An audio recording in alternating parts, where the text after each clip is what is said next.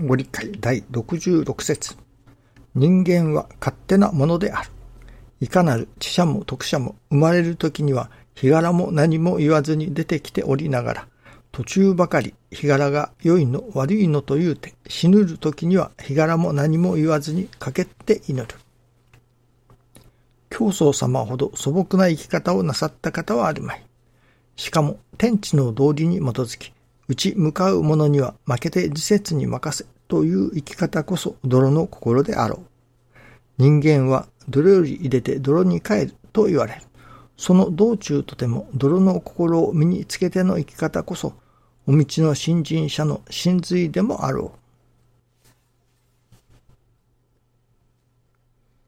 う。お道の新人者の真髄と師匠は教えておられます。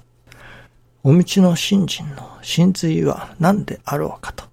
それは泥の心を身につけることだと。おとといと昨日と、ズームによる研修ですか、をいただかせていただきました。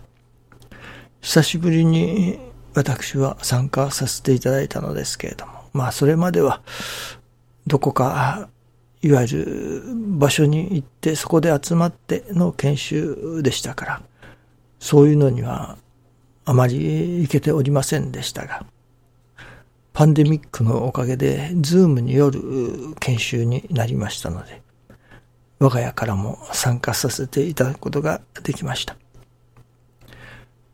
神様が何をこのことを通して教えてくださるのだろうか、教えてくださったのだろうかと、そのことを今朝の新中記念の時にも思わせていただきましたが、一番教えていただきましたことは、その研修を通して分からされましたことは、いかに教祖様の見教えや信心とでも言うのでしょうか。そういうもの、教祖様がこういう教えをしておられる。こういうご自責がある。ということが、いかに詳しくなったからと言うて、もうあまりそれは、まあ役に立たないことはないだろうけれども、ある意味知識欲、その人の知識欲というのでしょうかね。そういうものを満たすというだけで終わってしまうと。このことがわかるようになった。このことを知った。と、例えば、日本の歴史なら歴史がわかる。教祖様の歴史なら歴史がわかる。こういう信心をなさったということだけで終わってしまうということですね。師匠がその御伝記をよく、御伝記を読む。そこには教祖様の魂の遍歴を読まなければならないと。そしてまた、読んで、なるほど教祖様がこういう信心をなさったのかと、分かっただけでは意味がないわけですね。そのことを、自らの信心に反映させていかなければならないということだと思いますね。いかに、その、教祖様が辿られた魂の遍歴、それがいかに自分の中にも、いわば、その追体験とでも言うのでしょうかね。そういうものがなされておるか。教祖様が辿られたその魂の遍歴を、私自身も魂の遍歴を辿っているかどうか、ということが、やはり大切なことだと思いますね。自分にとってそのことがどういうふうに展開されているか。それはつまり自分の心がどう育っているか。何に取り組んでどういう出来事があって、自らの心がどう変わってきたのか。変わっていっているのかが一番大切なことだと思いますね。どういう見教えを身につけているのか。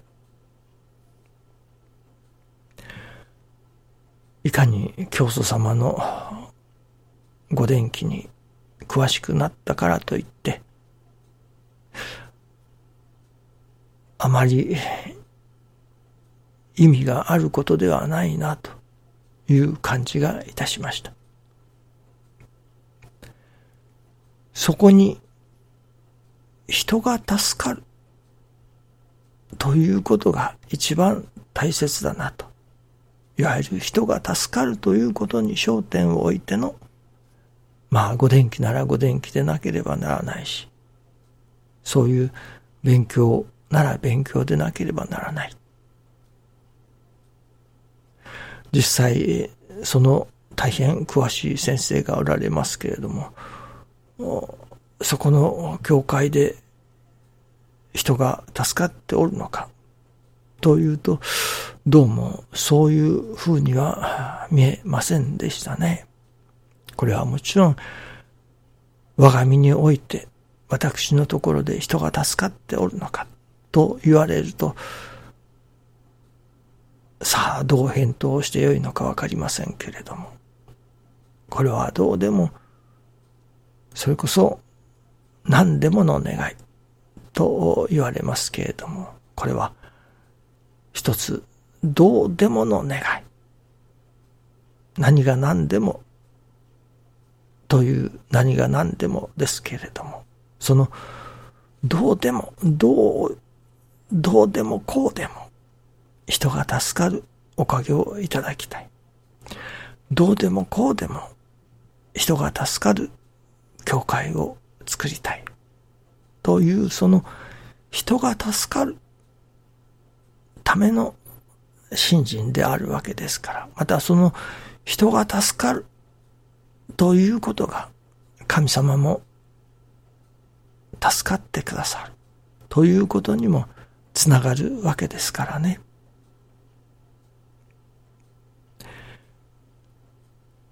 どうでもこうでも人が助かる。人が助かっていく。そういう教会。でありたい。また、そういう教会を作らせていただきたい。という願いが、いよいよ強くなってきました。それで最後に残るのは、やはり祈りであり、自らの心を見つめ、自らの心を磨いていくこと以外ないわけですから。その自らの心を磨いていくことが、その祈りが、どうでもこうでも人の助かりにつながる。そういう信心をさせていただきたい。またそこに、神様のお働きが現れるような、信者というのでしょうかね。求道者というのでしょうかね。にならせていただきたいと、願いを新たにさせられています。とても人が助かる。より多くの人が助かる。しかもそれがより本当の助かりにつながる助かり方をいただけれるような教会でありたい。そういう教会を作らせていただきたい。と願いますね。